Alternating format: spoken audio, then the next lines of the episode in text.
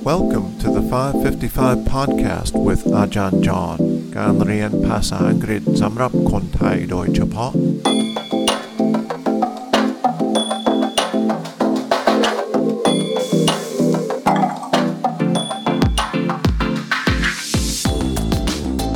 ยินดีต้อนรับเข้าสู่ 555 Micro Podcast กลับมาแล้วนะครับ วันนี้เราจะมีเอพิโซด ที่ 24 แต่ก็เป็นเอพิโซดที่ 2 เกี่ยวกับวัดป่านานาชาติ We'll listen to another sound clip today about the history of Wat Ba Nanachat, the temple in Ubon province where many foreigners come to study and become monks. Let's listen to the clip today.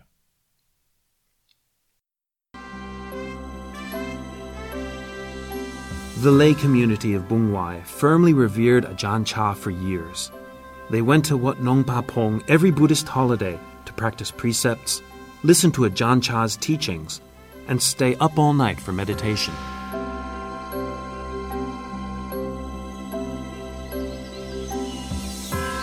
The area where Ajahn Sumedho's group stayed at that time was a dense forest with thick lines of trees.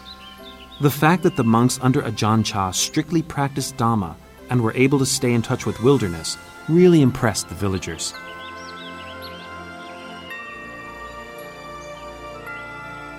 The lay people of Bungwai requested Ajahn Chah to allow Ajahn Sumedho and his group to prolong their stay.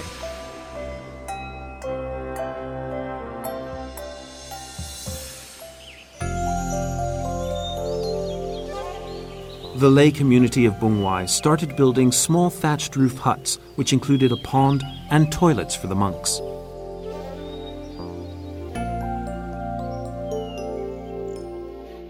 Ajahn Chah appointed Ajahn Sumedho as the monk leader, or the first abbot, responsible for the group of ten monks and novices, and a white robed postulant, or bakao,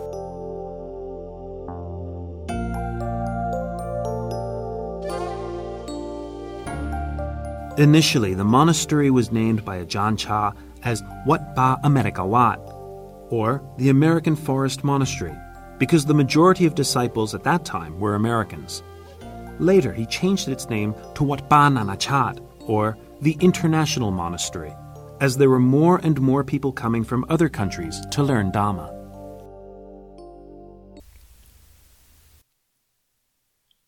How was the listening comprehension today? I think the temple is a very interesting place, and I am glad that foreigners are able to study Thai Buddhism and that the temple is an important part of the community there. Let me read what was said in the clip more slowly and clearly. The lay community of Bungwai firmly revered Ajahn Chah for years. They went to Wat Nong Pa Pong every Buddhist holiday to practice precepts, listen to Ajahn Chah's teachings, and stay up all night for meditation. The area where Ajahn Sumedho's group stayed at that time was a dense forest with thick lines of trees. The fact that the monks under Ajahn Chah strictly practice Dhamma and were able to stay in touch with wilderness really impressed the villagers. The lay people of Bungwai requested Ajahn Chah to allow Ajahn Sumedho and his group to prolong their stay. the lay community of Bung Wai started building small thatched roof huts, which included a pond and toilets for the monks.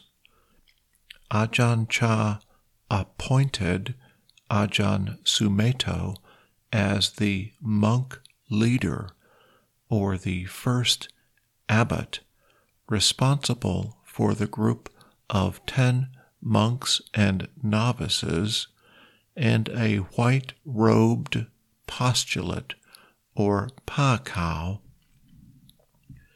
Initially, the monastery was named by Ajahn Chah as Wat Pa America Wat, or the American Forest Monastery, because the majority of disciples at that time were Americans.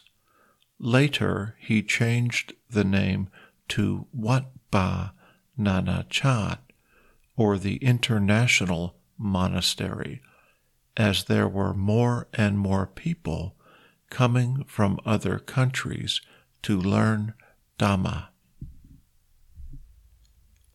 So that's it for our listening and reading today. We'll have the last of three podcasts about Wat Pa Nanachat tomorrow. Hope you'll come back and listen, and please remember to try the quiz.